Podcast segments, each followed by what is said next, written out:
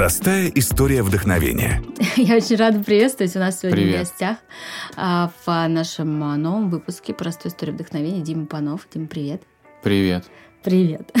Ты такой... Все-таки, мне кажется, ты так... И ты всегда такой собранный? Да, я не сказал, что я сейчас как-то собран особо. Да, ну выглядишь ты очень собранным. А что я должен делать, не знаю. Вот кофе попил, сижу, сижу, Понятно. жду. А, Дим, я прочитала, что ты а, вообще вырос в музыкальной семье, да? Ну, громко сказано, не то чтобы... Ну, поправь меня тогда. Какая у тебя Какое было твое детство? Ну, у моей мамы есть сестра, моя тетя, Мгм. тетя Марина. Вот, я ее очень люблю. Мы одно время, когда я был маленький, жили в одной квартире. То есть, как бы я с родителями, и тетя Мгм. Марина с э, своим мужем, дядей Мишей, и с моей двоюродной сестрой Катей. Вот, мы в одной комнате, они в другой комнате, бабушка, дедушка там еще в третьей комнате. Мгм. Вот. И тетя, она пела в ВИА в советское время. Э, ВИА акварели. Мгм. Вот. А, Там гастролировала и все такое. Ну, в общем, такая была советская карьера у нее музыкальная. Дядя Миша играл на бас-гитаре. А, Ну, в принципе, он на всех инструментах играл. Вот он был бас-гитаристом а, у Вячеслава Добрынина. Мгм. И тоже во всяких разных ВИА, как бы они там в свое время познакомились на вот этой музыкальной почве. И дядя Миша репетировал дома, у нас фортепиано было, тетя Марина тоже играла, а вот Катя, моя сестра двоюродная, она умеет играть и очень пела. Ну, мне тогда было, я не знаю, года 3-4, 5, и, и там как-то я в этом участвовал. Ну, то есть это не то, чтобы у нас семья потомственная, там, композиторы Мгм. какие-то. Но музыка все время была Ну, была, да, была. Потом э, меня в детстве, я, я просил родителей, чтобы меня отдали в какую-то тоже музыкальную школу. Ну, только я не хотел музыкальную школу, потому что там будет муштра, классика. Мне это было Мгм. неинтересно, поскольку тетя и дядя, они такие как бы эстрадные, и в целом это уже были 90-е, начинались, то, э, естественно, классика меня не интересовала. Я хотел какую-то популярную штуку, просил, чтобы меня записали в какой-то там кружок, не знаю. Вот, и меня записали в кружок. И я потом Мгм. уже сам стал немножко этим заниматься. Мгм. А что за кружок? Пел там? Да, пел. Ну, это такой был э, вокально... вокаль- Как же правильно это назвать? Короче, Авеню это называлось. Мгм. Такая группа. Ну, вот как бывает там всякие непоседы. Вот Ага. это такого плана, короче, история. А, назывался Веню. А, мы там пели всякие песни, там, не знаю, Стиви Вандера какого-нибудь, Битлз. Вот, Ничего ставили себе, это, номера. кстати, очень неплохо для Выступали. того времени. Ну Хороший да. музыкальный репертуар. Ну да, вот, выступали там на всяких фестивалях. В общем, там есть на самом деле своя индустрия, как бы, вот Мгм. этих детских э, Ну ансамблей вокальных. И мы там выступали, гастролировали, даже в какие-то лагеря ездили там э, на море. В общем, ну, было классно. Ну, то есть ты прям э, хотел, э, ты, ну, для тебя это было просто как хобби-развлечение, или ты такой горел, что ты будешь артистом, будешь там выступать? Как это было? Мечта твоя? Или это Ну, было не, не просто по совсем. фану? Просто по фану. Ну, у меня получалось, э, ну, как бы петь хорошо, мне легко давалось, это был фан. Вот. Мгм. Не, я не хотел становиться звездой, и на самом деле даже всегда смешно было смотреть на ребят, моих сверстников, которые такие эгоцентричные, такие, я вот хочу, я стану звездой. Кто-нибудь из них стал звездой? Э, Не особо, но вот чуть-чуть на пару лет старше меня в старшей группе занималась такая Лена Катина, она потом стала в тату, вот Мгм. она рыженькая из Да, тату. да, да, да, да. Вот, она сначала у нас занималась, потом ее взяли непоседы, а там вот непоседы это как бы топ. Ну, понятно, да. Да. Да, в то время было. А, ну, хорошо, ты для тебя это был фан, а была у тебя какая-то мечта, связанная с тем, кем ты хочешь стать э, в детстве, ну, в подростковом возрасте? Ну, какая-то была в разобранном виде. Мне хотелось что-то полезное сделать, как бы Мгм. важное, и что нельзя развидеть, скажем так. Мгм. То есть оставить типа Какой-то, следствие. ну, какой-то вклад, ну, полезный, не это, как же я все время забываю, это называется, э, не, не славу Герострата, там, вот хайпануть что-нибудь, мне как-то это неинтересно никогда было. Мгм. Я как-то это считаю, честно говоря, немножко недостойным, может быть. Мгм. А, вот, хотелось какую-то полезную вещь сделать. Там я учился на культуролога потом в университете. Мгм. Ну и всякие там, я не знаю, философия французская или там искусство современное. Вот что-то такое как бы интеллектуальное мне хотелось сделать, Мгм. но я не знал, что это А может ты хорошо быть. в школе учился? Ну, я закончил, у меня было одна или две тройки. Ну, обычно, ничего особенного. Но в целом лучше среднего, вот. Ну, просто я к тому, что обычно а, такие, ну, как бы такая осознанность, типа, я хочу что-то принести, оставить след, что-то такое глубокое дать. Ну, это, это родители на тебя как так повлияли? Или ты прям такой мудрый был, э, осознанный с детства? Ну, ты редко встретишь. Ну, я не знаю про осознанность. Э, Мама говорит, что я как бы родился старичком. Вот, потому что я там люблю поворчать, я... Как сказать, нерд такой задрот. Я, в общем, ну, люблю ковыряться в вещах, изучать. Если там меня увлечет какая-то тема, но мне вот реально надо все фильмы пересмотреть там по списку. Такая немножко обсессивная, Ну, компульсивная понятно, история. ты, короче, погружаешься прям, пока Да. ты не разберешься, да, до винтика, ты не успокоишься. Да. Прикольно. я всю жизнь с одной темы на другую, как бы. Есть какие-то вот, к которым Мгм. я постоянно возвращаюсь, какие-то совсем дебри я не залезаю. Ну, допустим, у отца моего компания есть своя, они еще там с 80-х существуют, называется «Звезда». Они производят вот эти вот склеивающие солдатики, самолетики, танки, Мгм, там настольные мгм. игры они еще делают. Там, ну, в общем, в основном по военной тематике. Я знаю наизусть все марки самолетов Второй мировой войны, все, что было потом, все танки, модели техники, просто потому что я все детство, как бы, мои игрушки были обязательно такие, потому что они доставались бесплатно, он просто с работы приносил. Вот, и, ну, как-то оно само откладыв- откладывается. Я все это знаю зачем, не знаю зачем. Слушай, ну вот я, кстати, хотела спросить, у меня тоже есть в моем окружении, меня всегда это восхищало. А В моем окружении тоже есть такие люди, которые чем-то увлекаются, и вот они прям пока они как гуру не станут, пока они тебе не разложат все по полочкам в этой теме, а, они не успокаиваются. И я сначала э, думала, блин, это же так круто, вот э, человек может поддержать беседу вот э, на многие темы, да, и не просто поверхностно, а Мгм. как-то так, короче, выглядит очень умным, да, прям такой весомый. И я как-то попробовала применить это на себе. Ну, я прям начала заморачиваться, что-то изучать. Я вот, ну, хрен знает, у меня столько занятий, я не успела, не поняла, не разобралась, но это так сложно. Это же надо прям потратить на это столько своего времени. Ну вот не знаю, я прям, это просто мое восхищение выражаю. Потому что для меня это оказалось, э, ну, или мне кажется, еще память, наверное, да, должна быть классная. Ну, наверное. Не знаю. Ну, вот недавно был сериал «Чернобыль», я его Мгм. посмотрел, я, ну, наверное, неделю-две не мог успокоиться, пока я в Википедии не прочитал про каждый тип э, этого ядерного реактора, чем друг от друга отличаются, потому что в Чернобыле был Мгм. РБМК, есть еще ВЭР. Мгм. Я посмотрел по карте, где находится РБМК. В Петербурге 30 километров от города есть, я Ага. сразу понял, ничего себе. Вот, ну, в общем, как бы пришлось в этом разобраться. А тебе это в твоей работе вообще как-то в жизни-то помогает? Ну, думаю, да. Ну, допустим, мне нравится изучать, в принципе, чем занимаются в нашей сфере там коллеги из-за Мгм. рубежа или у нас. Там. Я Мгм. все время хожу на дни открытых дверей к нашим конкурентам, смотрю, как Мгм. они делают, кто где преподает. У меня есть такой каталог жестко вообще, кто чем занимается, у кого что сколько стоит, как это все Мгм. устроено, кто преподает, что это за преподаватели, как бы баз данных. Вот, ну, я люблю такими вещами заниматься. Прикольно. То есть, если вдруг надо меня- кого-то найти, им надо обращаться к тебе, да? Ты Ну, знаешь. может. Ну, как бы вот э, то, что называется исследование рынка, оно у меня просто постоянно происходит, просто потому что есть такая внутренняя потребность разбираться. Круто. А ты э, играл в музыкальной группе? Играл. На чем там играл? Ты был вокалистом или Да, тоже? да. Вокалистом был, да? Ну, насколько я знаю, у вас там, в принципе, даже как-то все было неплохо. Вы выступали на разогреве Блю-2, насколько я знаю, да? Было дело. Вот. А как группа называлась, не помню? Dot Dash. Dot Dash. И почему распалась? Ну, потому что мы начинали это как такой просто для себя, в общем, Мгм. фан. И э, поскольку это очень быстро, бурно развивалось, у нас в первый день, когда у нас был концерт, дебютных сразу было два. Мы сначала выступили, помню, на фестивале «Авант», после этого поехали в 16 тонн, у нас сразу был другой концерт. Мгм. И это как бы вообще были наши первые Выступления. выступления. И сразу две штуки. Вот. И как бы все так очень быстро развивалось, как бы было дофига фана.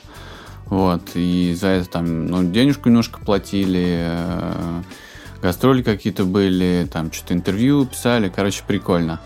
Вот. Но когда дело дошло до того, что надо записывать материал в студии, как бы сидеть, э, вымучивать там, как сведением заниматься и так далее, и придумывать новый материал, когда он просто сам из тебя не выливается, вот тогда начались проблемы, как-то у всех мотивация упала. Вот, я в какой-то момент, мне кажется, стал немножко это на себе тянуть Мгм. и стал таким, как бы, извозчиком Мгм. ребят. Я как бы пел, Мгм. они музыканты, и я так немножко, может, даже эксплуатировал там, как бы, ребят, они, естественно, чувствовали, мотивация упала. Ну, как был такой непрофессиональный... Ну, короче, из-за непрофессионализма мы и распались, по сути. Угу. Я ты бы бы хотел сейчас... э, ну, были моменты, когда тебе было это жалко, ты понимал, что у вас там есть как- был какой-то потенциал, вы могли, не знаю, занять какое-то определенное место. Нет. Ну, потому что у меня и в детстве не было... Я, короче, не эгоцентричный чувак. Нет, я понимаю, вот, ну, то есть, поэтому типа, мне как в может, детстве было Мгм. по барабану. Да? Если доставляли удовольствие, и еще плюс к этому есть какая-то там слава, ну здорово. Если ее нету, то ну ничего страшного. Мгм. Вот. э, Ну, единственное, мне, допустим, никогда не было интересно там особо каверами заниматься или чем-то Мгм. заведомо как бы бесперспер- бесперспективным. Мгм. Вот, поэтому, когда это всё закончилось, ну, просто закончилось, как бы мы попробовали, опыт получили, в общем, это было Сколько здорово. группа существовала?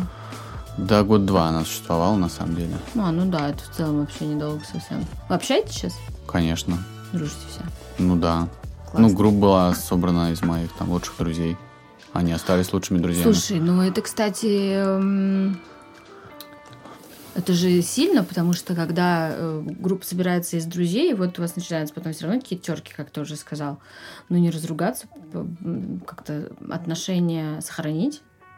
Или для пацанов это проще? Да я не думаю, что здесь пацаны или девчонки. Ну, Ну, в общем, если бы я был каким-нибудь парнем, озабоченным э, собственной славой, и других ребят были такие же амбиции, тогда, конечно, наверное, был бы какой-то конфликт. Мгм. Потому что мы просто, типа, смотрели друг на друга на средство воплощения вот, цели стать знаменитым. Мгм. Но такой цели не было, поэтому, как бы, ну, все окей. Все Мгм. супер. Важнее дружба, чем слава, скажем так. В этом случае для меня. Мгм. А ты пошел, э, ты начал работать в Московском музее современного искусства. Не, не совсем. Ну, моя такая первая работа Мгм. нормальная. Я работал корреспондентом в журнале «Браво». Был такой журнал Мгм, про да? всяких звезд. Да, ну, да, для да. подростков, в общем. Ну, Типа- Мы все его читали. Это в начале двух, двухтысячных, по-моему, да? Ну, я там работал года, наверное, с 2007 Мгм. по 2010, по-моему. Или Ну, это же 2009. прям под закат, мне кажется, этого журнала, да? Ну да, да, Мгм. да. Вот я ушел там еще, может, пару лет он просуществовал, потом закрыли. был Молоток закрыли. Я был корреспондентом, да. Мгм. Ну, Ну, то есть молоток я- я... помню, молоток был такой большой, да, журнал, по-моему, в таком прям большом формате. Правильно? Ну, как газета такой да, слегка да, да, был. да, Вот, да. э, Слушай, прикольно, то есть он где-то вспоминала типа про него тысячу лет. А3, наверное. Да, да, да, да, да, А этот А4. Вот. Ну, такой вот с постерами, короче, Да, там да, была да, рубрика да, да. про секс для подростков. Вот. э, э, Работал там. А вот ты на, на Всякие- какие темы писал? А, Я писал... э, Короче, я в основном интервью брал. У меня была еще своя колоночка небольшая, где я отвечал на письма читателей. Вот там где-то в конце Мгм. журнала. И я занимался рубрикой на такую, типа, социально какую-то тему. Там, я не знаю, экология, что-то еще, там какие-то субкультуры. Ну, потому что в основном журнал состоит там все про звезд. Мгм. Потом обязательно вот это есть история с сексом, обязательно есть постеры, и обязательно должна быть вот такая как бы общеразвивающая какая-то штука. И гороскоп в конце. Нет, у вас А, не было? Гороскоп? Что-то не помню, не было у нас вспомнила, гороскопа. Мне кажется, всегда в конце еще был какой-нибудь э, дикий гороскоп. Не, гороскоп, по-моему, не было. И какое ты брал интервью? Какое самое интервью э, запоминающееся? Да. Кого самое такое? Сам запоминающийся? Да. Ну, а, ну, могу несколько историй рассказать. Давай. А, Круто. Помню, за... хорошее интервью было с этим, э, с 50 центом. Так получилось, что два интервью даже мне пришлось с ним взять, как бы один по телефону, а на следующий или через день он сюда приехал уже, и мне надо было с ним встретиться. Вот. И когда я брал по телефону, он так у него как бы такой м, ибоникс, такой афроамериканский Мгм. как бы м, А, произношение, да. произношение, да. Я, честно говоря, его до сих пор плохо понимаю. Вот, надо прямо сидеть и внимательно слушать, что происходит. И как бы, ну, что делать, интервью-то идет, а уже время мое как бы пошло. Я не могу сказать, знаете, чуваки, что-то я не понимаю, давайте заново. Поэтому, чтобы его понять, я, по сути, просто сидел с списком вопросов, и когда он замол- замолкал, я Просто- просто задавал следующий. Потому что я думаю, ну ладно, я потом буду это расшифровывать, я разберусь там, как Мгм. внимательно смогу несколько раз прокрутить и понять Мгм. точнее, что он имеет. Тут, в общих чертах я понимал, что он говорит, но мог перепутать. Мгм. Вот, и в один из таких моментов я ему задал вопрос, и он такой, типа, пауза и смеется. Я такой, типа, ты что смеешься? А вопрос был такой, слушай, чувак, ну там же как бы это несерьезное все было, да, по фану. Вопросы должны быть максимально какие-то там прикольные. Вот, и я задал ему вопрос, чувак, есть у тебя седые волосы? Вот, и он такой, типа, смеется, хохочет. Сейчас даже не помню, как получилось, но, в общем, спросил я его об этом. Должен был я об этом спрашивать или не должен был я об этом спрашивать, не помню. Короче, вот он сидит, смеется. Точнее, я слышу в телефон, как он смеется. Я думаю, блин, что я такого у него спросил? Вообще, что происходит?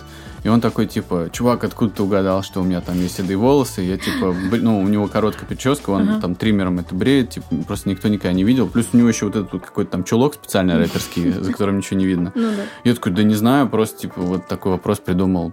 Подумал, почему бы не спросить. Он говорит, вообще там, типа, красава, не знаю. Uh-huh. Вот, спасибо. Ну, и потом мы закончили. Я так выдохнул, расшифровал, получилось вроде ничего. Мне говорят, слушай, вот он приезжает послезавтра, езжай к нему снова. И это было в клубе, ну, тоже сейчас главклуб называется, я уже не помню, как он тогда, да, наверное, Б1 да. назывался. Б, да, ну, наверное, тогда он меняет название, мне кажется, каждый год. Ну да, mm-hmm. вот. И таких звезд у них обычно там жестко по 10 минут просто на журналиста. И если ты не успел, то как бы все, до свидос. Косяк mm-hmm. э, корреспондента, да. Вот, ну, я приехал вовремя и захожу, говорю, привет, слушай, вот мы с тобой, помнишь, по телефону говорили недавно, я тебя про седые волосы спросил, он такой, о, чувак, да, здорово, садись. Типа, круто. Вот, и на такой хорошей волне пошло интервью. Там. Он тебе не оставил, потом не закорешились? Ну, у меня есть фотка, на Фейсбуке я даже выложил. Да? Вот, да, он там что-то меня по плечу хлопает. Прикольно. А еще были какие-то? Да, были, я помню. Ну, у нас традиционно планерки были по понедельникам. Надо было накидывать идеи для твоих рубрик, вот. И как-то вот что-то в один понедельник, ну, ничего мне в голову не шло ничего меня не вдохновляло, новостей никаких вот из этой сферы шоу-бизнеса интересных не было. И я как-то сидел, думаю, блин, что же выдумать? Я говорю, слушайте, давайте просто сделаем такое интервью, просто будем звонить всем, кого, кого контакты нам есть. Просто кто первый подходит к трубке, мы говорим, чувак, и предлагаем ему какую-то съемку, но совершенно там какую-то заведомо дурацкую. То есть как бы то, на что нельзя согласиться. Согласиться. Да, я сделал там перечень таких... Э, э, предложений. Там что-то было, давайте сделаем съемку в стиле э, Вия, то есть там будет это, Хама и Паночка, mm-hmm. э, то есть монах, там вот это вот все. Потом давайте сделаем запашными с тиграми как бы в клетке съемку, там надо будет голову запихнуть, то есть я там прописал такие детали, типа, а давай в голову твою запихнем, что если они скажут Понятно. да, я скажу, а голову можешь запихнуть, они тоже должны сказать да или нет. Вот, ну и стали обзванивать. Там, конечно, ну такая была проверка на чувство юмора как бы mm-hmm. у наших звезд. А, я не помню, кто отказал, что-то плохого не запомнил, но помню как раз про Запашного, по-моему, это группа каста была, они говорят, да, вообще не вопрос, там хоть угу. что хочешь запихнем им там в голову, без разницы. Вот, и были такие еще Потап и Настя. Ну, я этому Потапу звонил и говорю, давай как раз ты будешь, типа, хамой из Ви, а, а Настю мы в гроб положим, она будет паночкой, мы его там подвесим. Говорю, вообще, ребят, такая идея супер, правда, я сейчас, типа, в Киеве, ну, когда приеду, обязательно сделаем. Вот. Прикольно. И потом даже его пиарщица спрашивал, ну что, мы снимаем эту историю? Вот через какое-то время мы уже выпустили давно. Вот, журнал. И мы такие, извините, это была такая шутка. Окей, что было после журнала? Ну, а нет, знаешь, что еще вот какой вопрос? Получается, тебе приходилось мониторить, типа, весь этот шоу-биз, что происходит ну, в течение ну, конечно, трех да. лет. У тебя осталась э, эта история, что ты до сих пор, типа, мониторишь, что происходит в шоу-бизнесе? Или ты такой закончил там работать и ушел в искусство, и такой, слава богу, отмолился от всей этой нечисти и забыл про них? Ну, поскольку я обсессивно-компульсивный, то есть э, я как-то так когда-то мощно просто все это запомнил, что потом я перестал, но просто я замечаю что-то новое. То есть, как бы все, что не является новым, оно просто я его регистрирую, да, типа, оно существует, там, ладно, окей. Э, там многие группы с тех пор, до сих пор, там, или артисты, ну, у нас как шоу-бизнес так медленно меняется, они существуют, вот, есть что-то новое, я просто это замечаю, ну, не то, что я этим интересуюсь, я просто mm-hmm. фиксирую, что вот, да, есть там какой-то mm-hmm. новый артист. Mm-hmm. А, но в целом нет, там, для себя я слушаю какую-то другую музыку, там, mm-hmm. не знаю, независимую, какую угодно, экспериментальную, вовсе не обязательно популярную. Но в целом это было частью работы, и как бы я до этого не сильно погружался просто на уровне как бы человека, который просто находится в медиапотоке, mm-hmm. да. И когда закончилась эта работа, я, конечно, перестал э, сильно погружаться, mm-hmm. вот. Но погрузиться не проблема никогда. Ну, для тебя точно, мы уже поняли. Мгм. А после журнала э, что, что было? Куда ты пошел работать? Ну да, я как раз заканчивал университет. В Мгм. университете меня накачивали там, ну, там, всякими задротскими штуками, там, философией, всякой, э, по, по структуралистами. Э, я субкультурами за- занимался там, любил это все дело, изучал в университете. И когда Ну, ты университет... занимался это в смысле, ты изучал их или ты... Ну, изучал, да, потусить там курсовые, и А. диплом у меня все это было там про всяких панков, скинов и так далее. А как ты их писал? ну, Ты внедрялся в, э, в эту субкультуру?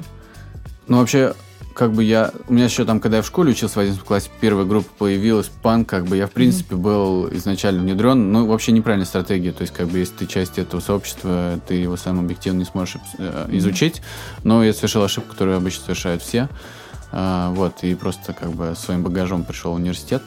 А, Ну, а скинхеды хорошо. Ну, скинхеды тоже, да, как бы, ну, Что общался, я знал, что это за люди, да. А, ну то есть у тебя в твоем кругу общения не были? Или... Да. А, я Ну, поняла. это не значит, что там нацисты. Там целая палитра есть разная. В общем, это свой мир.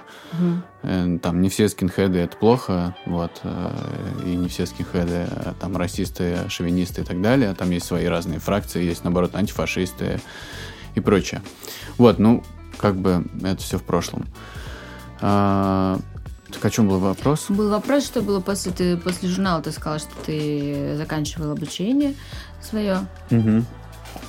Вот как раз, что ты писал всякие, исследовал субкур- субкультуры. Ну да. В общем, с одной стороны, как бы я учился в университете, как бы познавал какие-то очень рафинированные, э, утонченные вещи. С другой стороны, у меня была вот эта работа, с третьей стороны была вот эта группа Dot Dash, где был тоже свой фан.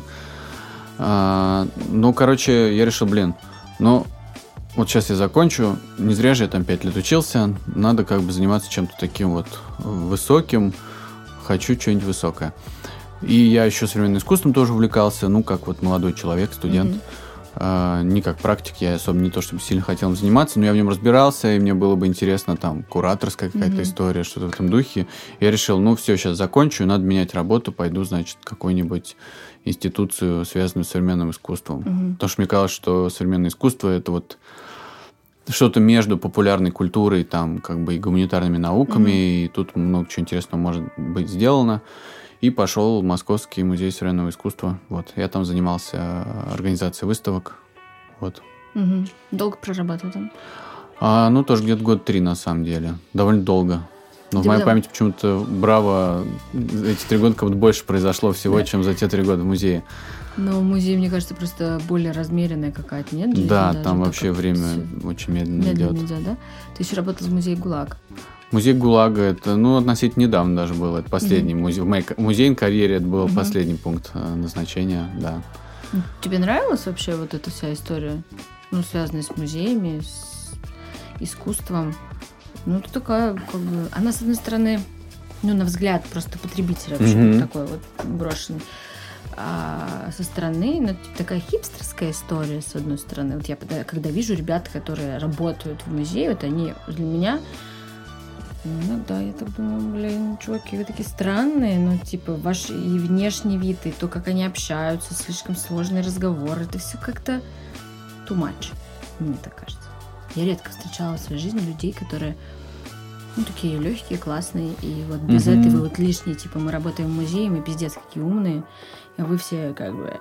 Я понимаю, о чем ты говоришь, но я как бы и, не, и ушел оттуда, потому что я не часть этой субкультуры Мгм. и совершенно не собираюсь ей становиться. То есть это прям реально субкультура, то есть я права, это вот какая-то, какой-то такой определенный пласт людей, да? Ну, я же субкультурно занимался, Мгм. у нас у каждого есть своя субкультура. Да. И как-то и приходишь в офис какой-нибудь Мгм. компании, ты видишь, что человек тоже на самом деле из той субкультуры, потому что Мгм. многие вещи, которые он делает, как он одевается, он Мгм. делает, скорее всего, добровольно, Мгм. и часто он делает на автоматизме, и даже этого не замечает. Мгм. И это самое интересное, наблюдать за вот этими автоматическими вещами. Эти разговоры сложные, там какие-нибудь искусствоведческие про искусство, вот эти вот экспликации, да, это Мгм. бумажка, на которой написано о чем, что там хотел художник Мгм. сказать. Да, Там, как правило, очень часто написана всякая бельберда. да. Такая э, субъективная, слишком сложная, как бы, и вообще ни о чем. Мгм. Вот это часть э, той субкультуры, ну, как бы, потому что люди чувствуют, что вот они часть чего-то такого уникального Мгм. вокруг, как бы, Непонятного многим, да? Ну да, элитарного, вот как бы настоящего. Мгм. Ну ка- вот. Ну ты сколько в общей сложности лет проработал в э, сфере искусства, именно музейной такой? Ну, лет 5-6, Мгм. надо посмотреть по резюме, Какая выставка самая крутая была, которую ты делал? которую я делал, самая крутая. М, Я думаю, Йозефа Бойса, вот. Мгм. Я, правда, не был менеджером этого проекта, но мы там все музеем в этом участвовали, потому что большая штука. Вот. Просто потому, что это было важно. И, по-моему, это была первая выставка Йозефа Бойса в Москве. Мгм. Вот. Как родилась э, студия, э, музыкальная студия Глинка? Ну, школа, Школа. во-первых. Школа. Да, ну, короче, это тоже все с студенческих времен тянется. Вот, с одной стороны, короче, я работал в этом журнале «Браво», Мгм. где была всякая зашкварная наша поп-сцена, Мгм. но там был свой фан. С другой стороны, была группа, которую я считаю тоже сейчас как-то немножко зашкварно, но тем не менее это было частью моего в целом увлечения вот такого энциклопедического современной музыкой. Мгм. Я очень много слушал, ну просто постоянно, как бы с утра до вечера у меня всегда музыка, у меня там целый список, что я должен послушать, потому Мгм. что я должен все это изучить, короче, Мгм. А, вот это обсессивно-компульсивная история. И э, с другой стороны был вот этот вот интерес к искусству, и потом началась работа в музее, и у меня родилась такая идея, что, блин, вот мне нравится как бы подход или то внимание, которое э, производит музей по отношению к произведениям искусства. Вот есть Мгм. такая традиция, что музей это типа храм мус, мы туда приходим соприкасаться с чем-то прекрасным, и мы со всем, что попадает в музей, очень внимательно к этому, к этому относимся, с уважением. Есть там Мгм. целый цех кураторов, э, критиков. В общем, все это как-то изучается, исследуется и становится фактом культуры э, частью истории искусства. А с музыкой такого нет. Это как бы на 95% коммерческая история, выпуск релизов, дальше этот потребитель слушает, э, там, не знаю, забывает или это становится классикой. Э, Но нету такого места, которое бы также смотрело на популярную музыку, как э, музей Мгм. смотрит на современное искусство. То есть есть а, такие места, связанные с классикой, но как бы здорово, что они есть. Там уже работа выполнена, туда не Мгм. надо ссываться. И мне захотелось, вот был бы такой какой-то музей современной музыки или центр современной музыки, вот, где были бы там не только концерты, но и выставки, где может быть бар, но э, как бы не для того он сделан, чтобы туда пришли на концерт люди и потратили как можно больше Мгм. денег в баре. Мгм. Вот. В общем, как бы А скрестить, будет скрестить современное, ой, музей современного искусства с музыкальной темой, Мгм. и получится что-нибудь такое. Мгм. Вот, такая была идея. И я долго думал, как бы ее реализовать. э, И это какая-то меценатская должна быть штука. Я тогда был, ну, помоложе, неопытный, не знал, как к этому подступиться. В общем, решил, что нет. В общем, не знаю, пока пусть полежит в долгом ящике. Но потом в какой-то момент э, там я отменял всякие работы, и был какой-то такой немножко депрессивный период. Я решил, мне терять типа нечего. Займусь-ка я тем, о чем всегда мечтал. Открыл блокнотик, посмотрел, что у меня там было записано когда-то. Ага. И было написано Moscow Music School или что-то в этом духе.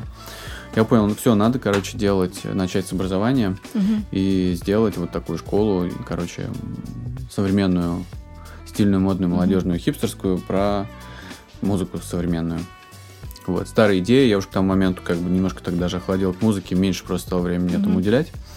Я имею в виду в, в объемах прослушиваемого и прочитываемого всего. И решил надо делать. Вот так это и родилось. Ну как ты это сделал в итоге? Чтобы открыть школу, нужны очень большие вложения. Мгм. штат преподавателей. Это ж не просто типа я взял студию, открыл, э, поставил одну, взял одну гитару, один синтезатор и сказал, ребят, я теперь вас буду учить э, музыке. Как это произошло? Мгм. Ну, я к тому моменту хорошо изучил, знал, в принципе, как это бывает в мире, там, в Европе, не знаю, в Беркли, в Великобритании.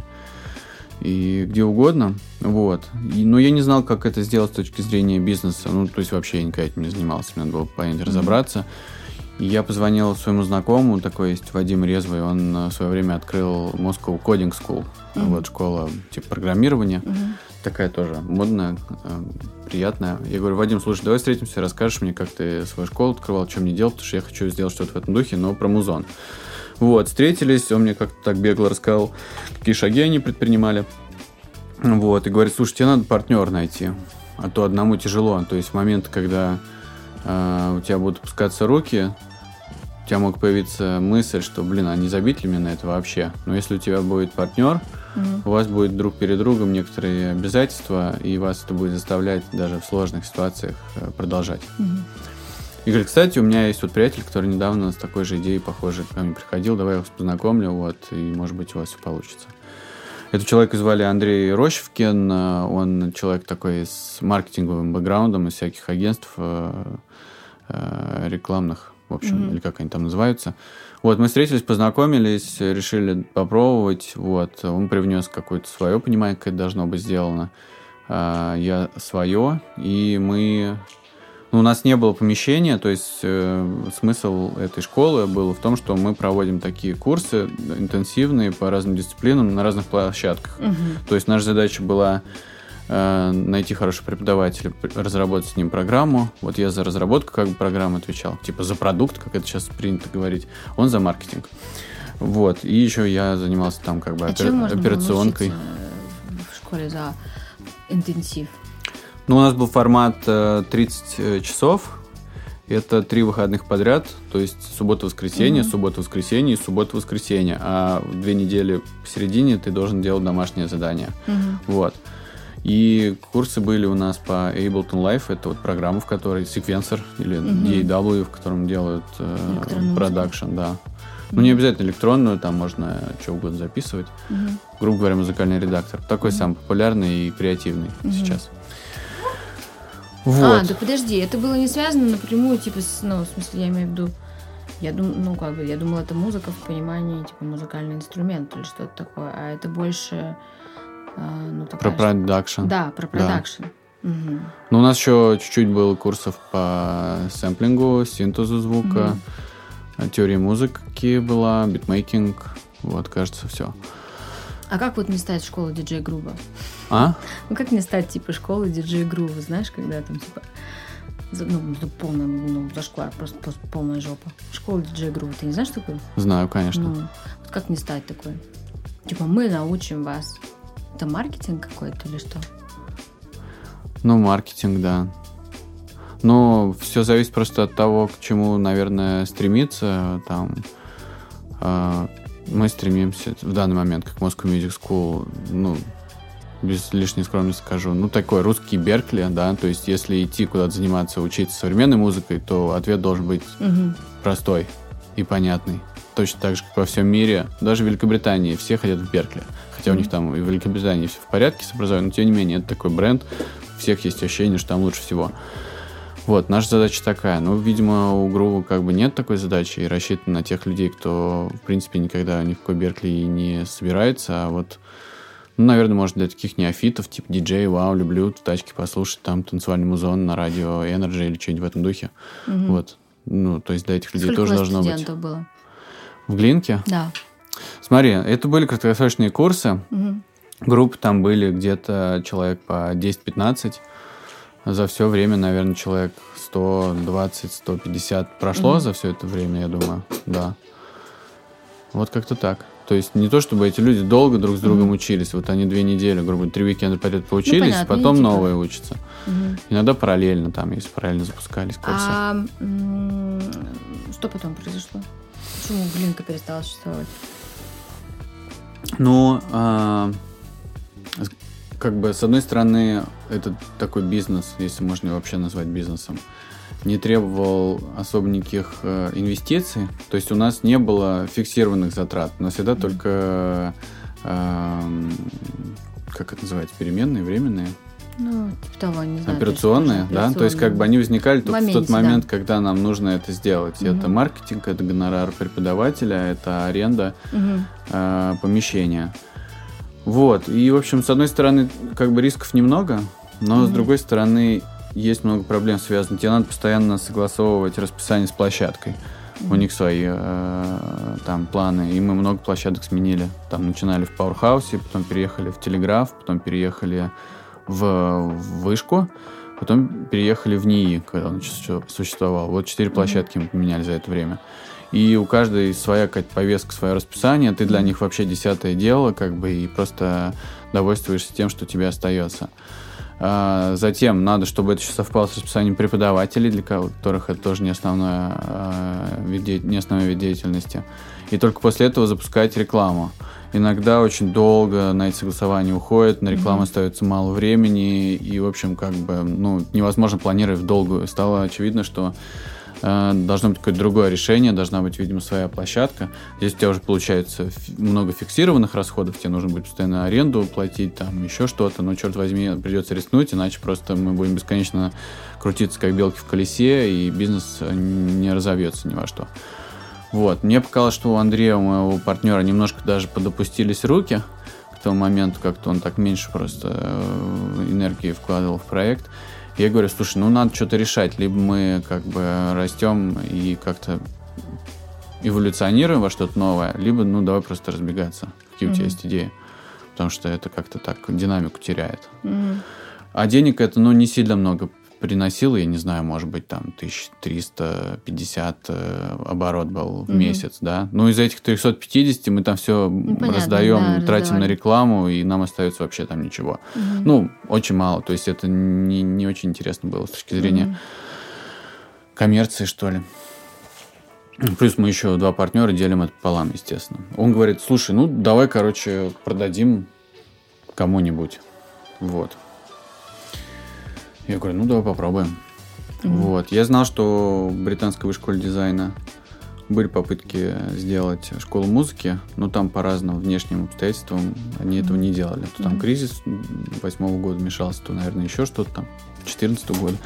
Вот, ну, я так в курсе был, что были такие попытки, думаю, ну, надо пойти в британку первым делом, потому Мгм. что, как бы, самое лучшее, наверное, из творческих э, учебных заведений в России, Мгм. самое современное, такое open-minded, и, в общем, действительно хорошее.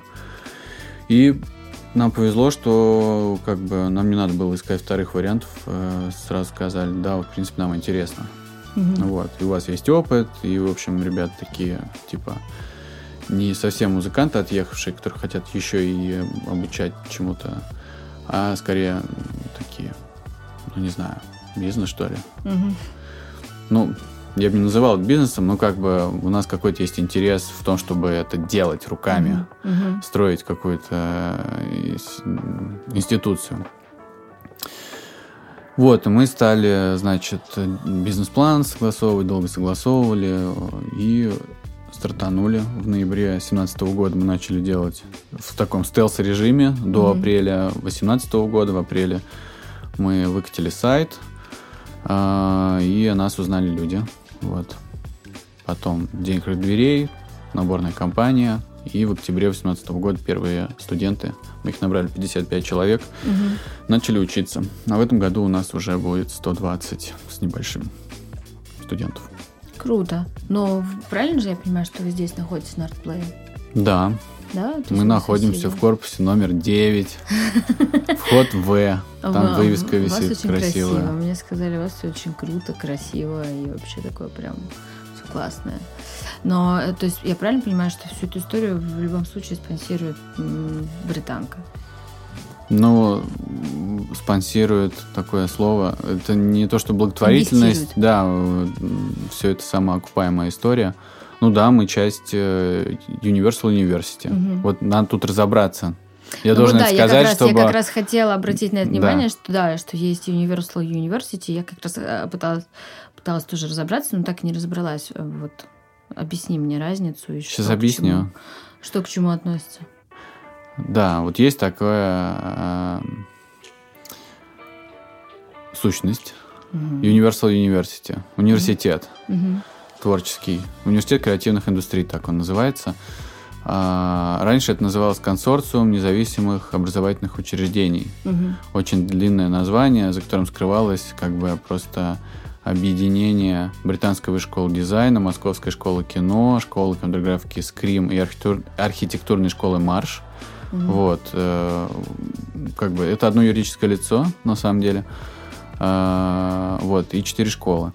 Потом школ стало шесть. К ним прибавились еще мы, Москва школа музыки, и школа МАКС. Это Moscow Advanced Communication School, типа маркетинг и коммуникация. Школ стало шесть. И руководство решило, что нам надо сделать ребрендинг, потому что уже слишком сложно получается объяснять людям, mm-hmm. как бы о чем речь, потому что по сути сущность одна, юридически это mm-hmm. одно лицо. Сейчас это называется автономное некоммерческое э, оно э, автономное некоммерческое объединение или организация э, универсальный университет. Mm-hmm. Пардон, сейчас что-то вылетело из головы, как это точно юридически mm-hmm. называется. Вот, и за этим юридическим лицом скрываются все шесть школ. Mm-hmm. И сделали ребрендинг, как бы, ну, такую новую стратегию перестроили, как этим школам, объединенным в университет, дальше развиваться. Mm-hmm. А ты сказал, что сейчас уже там у вас будет э, в новом потоке 120 студентов. Сколько стоит у вас обучение? У нас стоит 340 тысяч в год. Охренеть. Ну, типа, это, это дохера же? Да, но в Гнесинке стоит 380 тысяч, даже подороже. Да? Там, это, конечно, есть бюджетные места. Ну и что? Типа вы круче Гнесинки? Ну, мы про другое. В принципе, да. Ну, как бы они лучше научат э, человека виртуозно исполнять на гитаре или mm-hmm. на чем-то. Э, или там эстрадно-джазовый вокал, так mm-hmm. называемый. Mm-hmm. Там люди 4 года учатся этому вот, э, в бакалавриате. Мы просто про другое, мы про креатив, потому что исполнение — это... Ну, как бы, наверное, мне кажется, есть некоторое перепроизводство исполнителей. Вот сколько там из Гнесинки каждый год выпускается вокалистов, э, гитаристов и прочих. Куда они потом деваются? Вот сколько, сколько вот ты можешь назвать известных тебе гитаристов, например, или барабанщиков? Из Гнесинки не Да вообще. А, да вообще? В мире, да. В мире? Да ну, единиц, наверное, прям так сразу даже не скажу. Не ну вот, подумать. а там человек, наверное, 100 выходит ну, мне вообще каждый кажется, год. Ну, мне вообще кажется, что, типа, это достаточно, ну, неприкладная, и не хочу принизить способности музыкантов, но, типа, есть же там самоучки и так далее. Отдавать на это там 5 лет, не получая каких-то других навыков, мне кажется, совсем неправильно. Ну, может. Короче, просто они заточены вот такой старой советской системе э, академической на производство кадров для классической музыки, грубо говоря. Вот. А все, что там эстрадно-джазовое, и даже сама вот эта формулировка эстрадно-джазовый, эстрадный артист, это что, как бы Петросян? Э, да, что, о чем речь? Это ну, уже да. какая-то устаревшая даже терминология. Mm. Оно так, поскольку поскольку там вот где-то вот... Э, Допол... Лесенка, короче, устаревшая, ну, по твоему мнению. На устаревшая... Она просто часть другой индустрии, mm-hmm. она часть производства mm-hmm. кадров для там классической или, скажем так, джазовой сцены. Mm-hmm. Нас это не интересует, нас интересует сцена популярная, ну, не знаю, шоу-бизнес. И mm-hmm. тут спектр может быть от какого-нибудь чего-нибудь зашкварного, танцевального и немножко примитивного до каких-то там полуэкспериментальной электроники, техно, я не знаю. А у вас есть какой-то лозунг, типа, знаешь, там ты когда идешь на курсы, там тебе говорят, мы научим вас, мы вас похудим, а вот такие, мы сделаем из вас звезд через там, сколько у вас идет обучение? Сколько два года, два через года. Через два года вас ждет Грэмми или еще что-то. Вот есть какой-то такой лозунг? Да, есть у нас на сайте лозунг. Мы учим, вдохновляем тех, кто перевернет музыкальную индустрию в России и в мире. Вот как-то так это звучит. Угу. Вот. И смысл в том, что ты не исполнитель, должен быть не исполнителем, который вот 4 года там поучился, а потом ищет, кто же ему песню напишет, или а, в какой-то группе ты там, я хочу играть, зарабатывать себе на хлеб. Mm-hmm. Ты как бы, ну, как вот у нас было там с Дудеш. Ты просто должен решить, что я этим занимаюсь, писать сам себе песни, сам себе делать там в, первую, в первое время концерты и как бы вот раскручиваться. Никто за тебя этот путь не пройдет. Если ты просто ищешь себе работу в музыкальной э, сфере, вот ты прям хочешь на, быть нанятым где-то mm-hmm. сотрудником, именно музыкантом, mm-hmm. но это, к сожалению, путь э, бесперспективный. Mm-hmm. Вот. Но исключением являются там менеджеры. Потому что есть тоже инфраструктура, лейблы всякие, там концертные агентства, mm-hmm. промоутерские агентства. Там есть э, необходимость в кадрах. Вот в этом можно быть профессионалом. Можно быть профессионалом, там, звукорежиссером, работать на студии, записывать групп, там, служить концерты. Ну вот у нас профессионалами остаются только менеджеры и звукоинженеры. Все остальное это не назвать профессией, это как бы а, а то, что не является профессией, является сферой предпринимательства. Mm-hmm. Вот как бы даже если ты гитарист, если ты не действуешь э, как предприниматель по своей mm-hmm. сути, просто не ищешь какие проекты, не, не, не, не инициируешь проекты, mm-hmm. то как бы тут делать нечего. Mm-hmm. Это бесперспективно. Ну, то есть ну, это такая ну, новое действительно видение, потому что многие музыканты, они такие, типа, нас должны сами позвать, они не очень инициативные, единицы таких. Получается, вы как раз-таки говорите о том, что нужно самому проявлять инициативу, да, и быть, типа, активным. Ну, а как иначе? Даже те, кто потом становится крутыми и действительно такой сидит, э, там, выбирает предложение, когда-то mm-hmm. они начинали, начинали с ничего. Конечно. Какие-нибудь там группа Битлз играла, какой-то там устаревший скифл где-то в Гамбурге. Mm-hmm. Дэвид Боуи там тоже, не знаю, занимался непонятно чем. Искусство изучал там и был когда-то тоже никем. Все великие были как никем. И они начинали, довольствовались малым. Но mm-hmm. они просто действовали постоянно, что-то инициировали, продолжали. Ну, да, нет, я просто к тому, что это редко для музыканта философия. Это к тому, что это круто. В большинстве случаев они такие все очень расслабленные. И, ну, многие. По крайней мере, там, не знаю, мне кажется, кому за 30 точно. А вообще, какой, кстати, возраст у вас ваших студентов? Где-то 25-27. Вот. Угу. То есть это люди работающие, много есть э, с такой мотивацией. Я закончил музыкальную школу, потом либо сам решил, что я больше никогда этим заниматься не буду. Либо родители решили, все, спасибо, ты закончил музыкальную школу, молодец, а теперь иди получай нормальное образование, какую-нибудь гражданскую профессию, типа юрист, экономист, вот. А это потом когда-нибудь. И вот это потом когда-нибудь для них наступило, mm-hmm. они решили, что все равно очень любят музыку, хотят ей заниматься, mm-hmm. и приходят к нам. Ну, с такой мотивацией, что я там один что-то там вот занимаюсь, но как-то вот это все так... Mm-hmm. Э- Понятно. А у меня, знаешь, тебе такой вопрос, ну, честно, если вернемся. У тебя есть свой кабинет с табличкой? Нет. Нет? Ну, был, но я решил, что надо сесть к коллективу. А, был, да? Ну, потому что я, не знаю, я все-таки не старый человек и не сильно старше своих сотрудников. Угу. Вот. Ты со всеми вместе сидишь. Ну да, но у меня кресло, за... можно... у меня зато кресло большое, а у них обычно А к тебе может подойти там, типа, ты ВКонтакте со своими студентами? Да. То есть ты всех знаешь, ты спокойно с ними... Ну, ты знаешь, как ты с ними общаешься, типа, ну, что ты авторитет или по по-братски, по, по-небратски, вот так Ну, и не то, и не другое, что-то посередине, как бы. Угу. Ну, я все-таки, когда я в роли директора, я выполняю роль директора. То есть моя задача угу. удовлетворить, выслушать, там, удовлетворить какие-то чаяния студента. Угу. Для меня это клиент, но с другой стороны есть как бы, какие-то ресурсные угу. ограничения, планы, еще что-то, и исходя из этого я с ними общаюсь. Угу. А ты, я знаю, что ты, ну, помимо там работы, музеи, я знаю, что ты получал несколько раз еще образование. Ты учился да. на градостроителя. Да. Почему ты пошел учиться на градостроение? Ну, э, да, я, конечно, понимаю, всем приходится это объяснять. Объяснение простое. Мне, в принципе, это интересно. У меня еще как бы такая поскольку я обсессивно-компульсивный, у меня еще очень хорошая память э, географическая. Я как бы, ну, во всех городах, где я был, я могу туда вернуться, мне не нужна карта, я знаю, как они устроены, потому что я просто запомнил, как там все устроено. Вот, я очень люблю ходить по городам, мне нравится изучать, как бы я там представлять себе, как бы здесь могло быть переделано немножко пространство, чтобы оно там какие-то проблемы местные решало. Вот. И, ну, это просто было на уровне такого а, какого-то моего личного просто интереса, даже, я не mm-hmm. знаю, хобби не назвать, для этого нет никакого названия. Вот, потом в университете мы изучали социологию, там Зимеля, Георга, вот.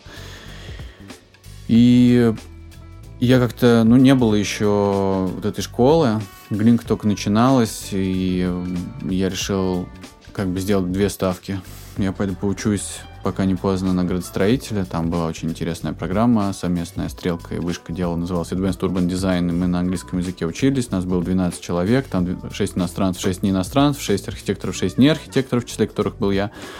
Вот, и все это было очень интересно, любопытно и здорово. Вот, я решил, что я правильно поучусь, правильно буду двигать глинку, как бы, а там, что из этого первое выстрелит, на том я и сконцентрируюсь. Вот, mm-hmm. выстрелила в итоге история с музыкальной школой, mm-hmm. а, вот какая-то другая часть моего альтер в общем, да, mm-hmm. и пока это отошло на задний план, но вот в случае чего, как бы, есть такая опция. Мне иногда всякие коллеги до сих пор присылают какие-то проекты, приглашают, вот, ну, я просто так вежливо не отказываюсь, я нахожу кого-то, кого mm-hmm. я могу порекомендовать, чтобы эти проекты осуществлялись?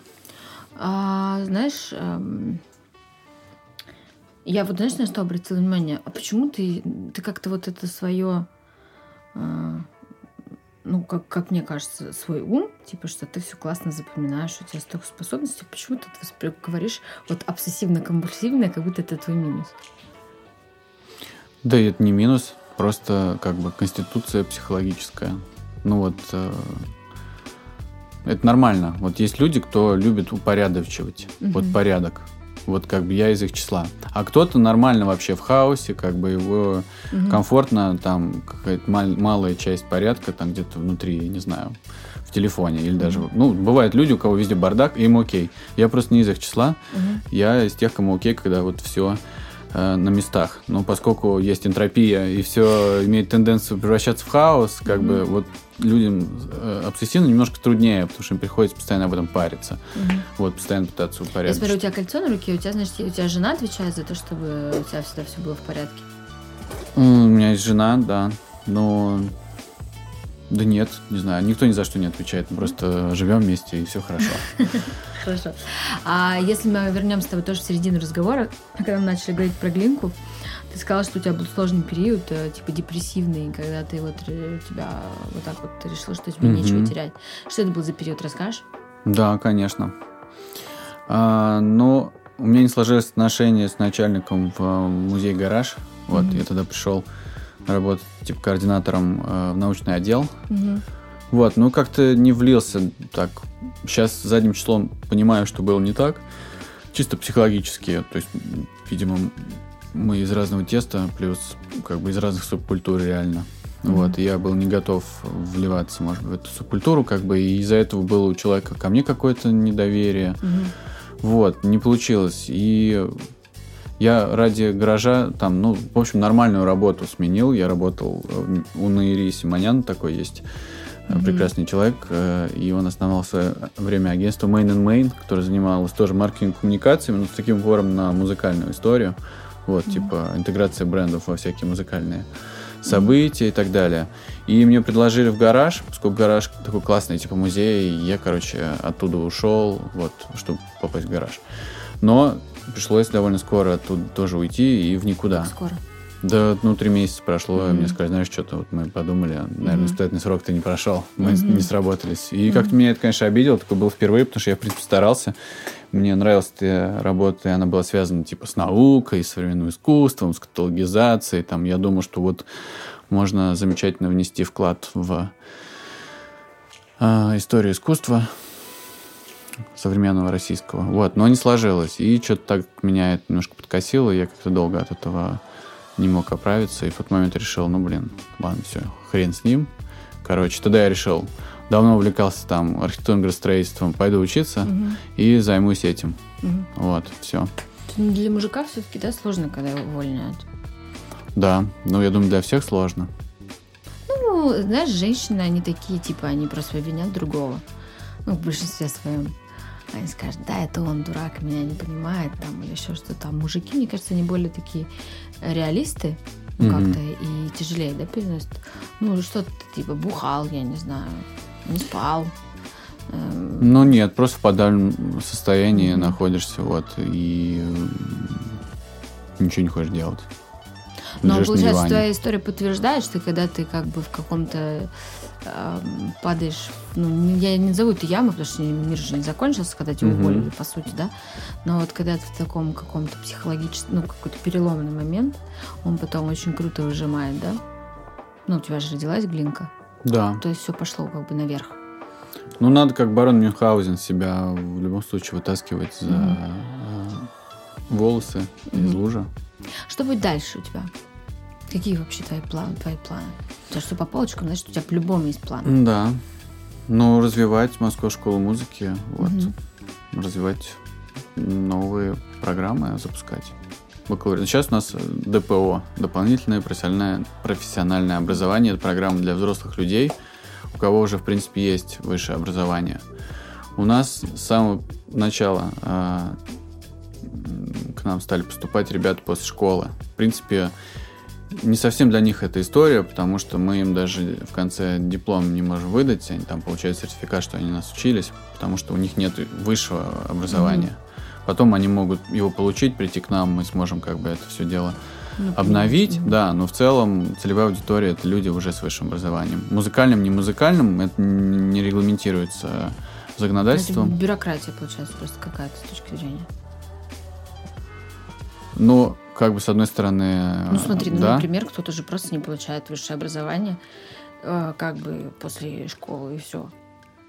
Ну, просто идет там. ну хорошо, смотри, просто, далее. допустим, если человек думает, блин, я бы хотел бы поучиться за рубежом, а, именно музыкой позаниматься, а, он может поучиться там где-то в Гнесинке и потом продолжить магистратуре за рубежом. К нам он не может прийти э, и с нашим дипломом потом в магистратуре продолжить поняла, учиться, да. если у него до этого не было музыкального образования где-то еще. Мгм. Вот, поэтому нам тоже надо с этим как-то работать и открывать со временем бакалавриат, там, может быть, магистратуру, Мгм. вот, и на новой аудитории, там, ну, люди после школы. Мгм. Для многих э, вот это ограничение для родителей, они же платят за, в большинстве случаев Мгм. за своих детей. Э, камень преткновения, есть такая вера, что, блин, не, ну тебе нужен диплом, короче, что высшее образование, без этого никак нельзя, парень. Поэтому пойдем-ка мы в какое-нибудь другое, более традиционное Мгм. заведение, но зато диплом будет. Ну, получается, ты, ты сейчас такой погружаешься вот в систему образования российского, все эти какие-то нюансы, да? Ну, я уже погружен по Погружен. самые уши, Мгм. да. Ну и как там?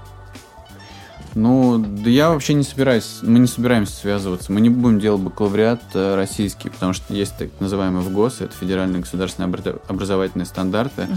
Они довольно жестко регламентируют, немножко даже абсурдно, то, какой будет эта образовательная программа. Там определенное количество часов должно быть отведено под общеобразовательные предметы, типа, я не знаю, там история, философия, УБЖ, э, там, физкультура. Ну, Вот. понятно, типа, а вы считаете... Зачем нам надо это нужно? Ну, то есть какие-то должны быть, конечно, общеразвивающие истории, но хотелось бы, чтобы они были, имели большую связь с э, той профессией или той специальностью, которую выбирает. Поэтому мы пойдем, скорее всего, по пути британки и школы марш архитектурной. Валидируем Мгм. программу какую-нибудь в Великобритании. Что сделаете? Прости. Валидируем. Это переведи. Ну, грубо Купите. говоря, студенты будут, ну, либо купим готовую, это называется франшиза, либо сами напишем программу, потом отправим ее на согласование в британский вуз. Они там будут долго разбираться, со- Мгм. м, соответствует ли это их стандартам, Мгм. готовы ли они э, поставить свою подпись и выдавать дипломы Со своим... со, а, ну, своего университета. Всё, они, естественно, там есть процедура, они приезжают несколько раз в год, Мгм. проверяют э, проекты студентов, э, соответствуют ли они Мгм. качеству заданному и так далее мгм. Инспектирует это все. Я думаю, мы пойдем по этому пути. Мгм. Слушай, ну то есть ты все, ты, сейчас максимально погружен и не планируешь. А может у тебя ну, есть какая-нибудь мечта? Кто-то хочет барчик, кто-то хочет, не знаю, гостиницу в Нормандии, кто-то еще что-то. У тебя вот помимо того, чем ты сейчас занимаешься, Мгм. есть что-то такое, что у тебя в твоем списке остается? Да, у меня есть списочек, он постоянно пополняется. Вот, может быть, когда-нибудь... Давай, э, приведи что-нибудь. Блин, я бы хотел бы паб свой открыть, но я бы хотел бы это в старости. То есть я м, как бы можно на пенсию уйти, а можно стоять за барной стойкой и протирать стаканы. Вот я ездил в начале года в Великобританию, и даже было удивительно видеть, как много пожилых людей там э, работают пабменами. Мгм. Вот, и это прикольно. Мне нравится сама такая история. Паб — это такое место, куда как бы приходят просто местные ребята, там любых возрастов, пожилые, молодые, даже с детьми иногда, вот, и там проводят свое время, общаются. Такой клуб как бы общественный. У нас, к сожалению, как-то это не принято. Вот. Ну, у Но нас мне это кажется... просто возможность как бы выпить пивка, мне кажется, посмотреть футбол. У меня такая ассоциация. я это значит, что футбол. аудитория это молодые люди, там, с, э, в общем, Мгм. увлекающиеся футболом. Мгм. Это тоже определенная субкультура. Мгм. А паб британский, он не имеет такого окраса. Ну, Мгм. там просто футбол это типа часть общенациональной они культуры. просто поэтому это не не, обязательно быть э, частью вот этой Мгм. субкультуры, там, хулиганов футбольных, чтобы этим интересоваться. Вот это мне бы хотелось бы. Я даже знаю одно место, вот где я хотел. Какое? Ну, рядом с моим домом, там на Причистенке есть Мгм. вот один, одно место на углу, с входом Ты на его угол. уже зап- зап- заприметил, да? Да. Вот я хочу ему оставить записку, если у вас там дела плохо пойдут, вам надо будет съехать, напишите мне, я буду То есть ты сейчас уже готов? Финансово пока, наверное, не готов, Мгм. вот, но идея такая есть. А еще что есть? Какие идеи? Есть много идей, связанных просто с Москвой школой музыки, какой бы инфраструктуры было бы хорошо обрасти, или Мгм. как, в каких направлениях развивать бизнес, чтобы он был более устойчивый, как бы, такой дивер- Мгм. немножко более диверсифицированный, но все равно на территории музыки. Мгм. А, так, а что, я просто открою этот списочек, посмотрю. Серьезно? Он у тебя с собой? А, да, Обалдеть. сейчас посмотрю. То есть, когда у тебя ты зависаешь, ты не знаешь, что делать, ты открываешь свои списки, да? Да.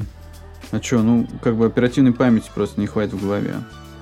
Ну, с, уч- с учетом того, что ты говоришь, что ты помнишь, где Блин, я просто сейчас начну их озвучивать, кто-нибудь другой их реализует, как бы. Не, ну ты такая, ты так как бы завуалирована, ну, бе- без, без подробностей. Если там, конечно, что-то гениальное, что надо патентовать, не рассказывай. Мгм.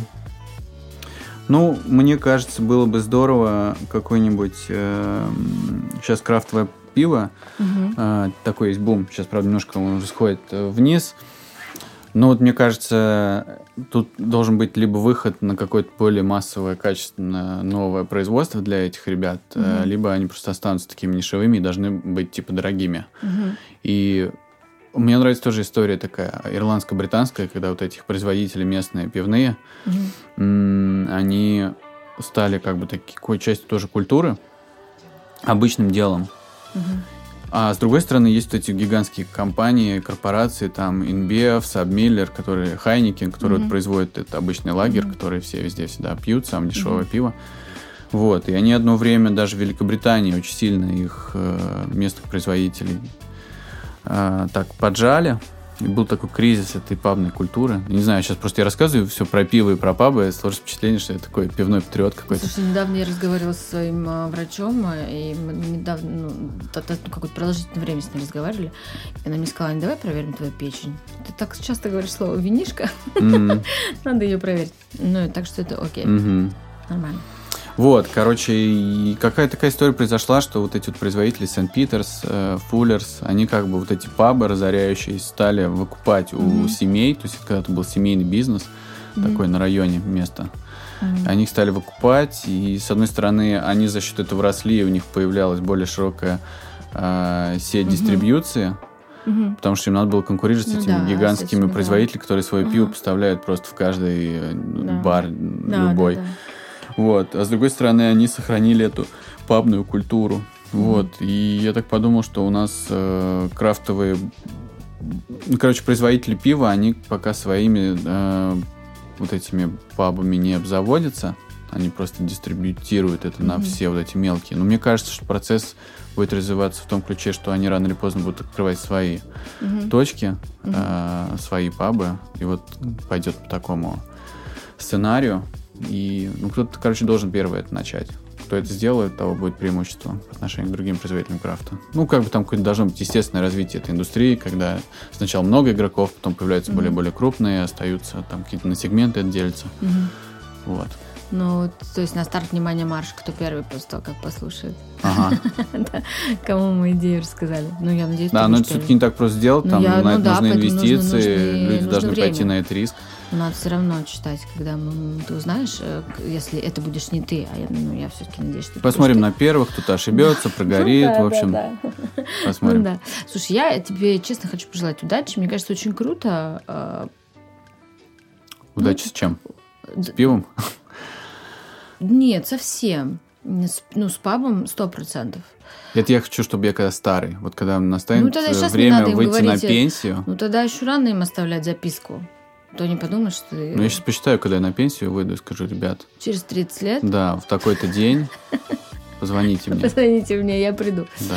Вот, Или нет, на самом здесь. деле я желаю удачи тебе во всех, во всем твоем списке, который ты нам не озвучил, но чтобы все пунктики там а, реализовывались. Спасибо. Это очень круто. Спасибо, что ты к нам А мы уже закончили так быстро? Да. Я тогда тоже желаю, хочешь чтобы подкаст рос, Полтора чтобы часа. вообще подкасты росли. Слушай, спасибо, я обожаю это дело. Я надеюсь, что наш будет расти, а все остальные... Быстрее будут- остальных. Да. Спасибо Класс. тебе большое. Спасибо.